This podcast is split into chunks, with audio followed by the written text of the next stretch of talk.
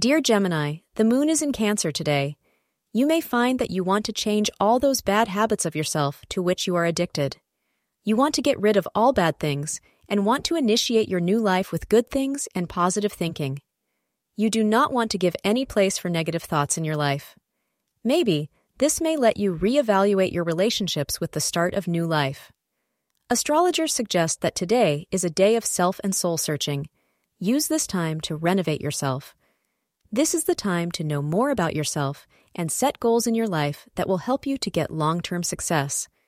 There may be surprises in the works for you today regarding love and marriage. You may find that a close friend shows that his or her feelings for you are more than platonic. Though you are shocked at first, the idea starts to seep in, and in the end, you may feel the same way. Give this relationship some consideration, as it could work out for the best. Thank you for being part of today's horoscope forecast. Your feedback is important for us to improve and provide better insights.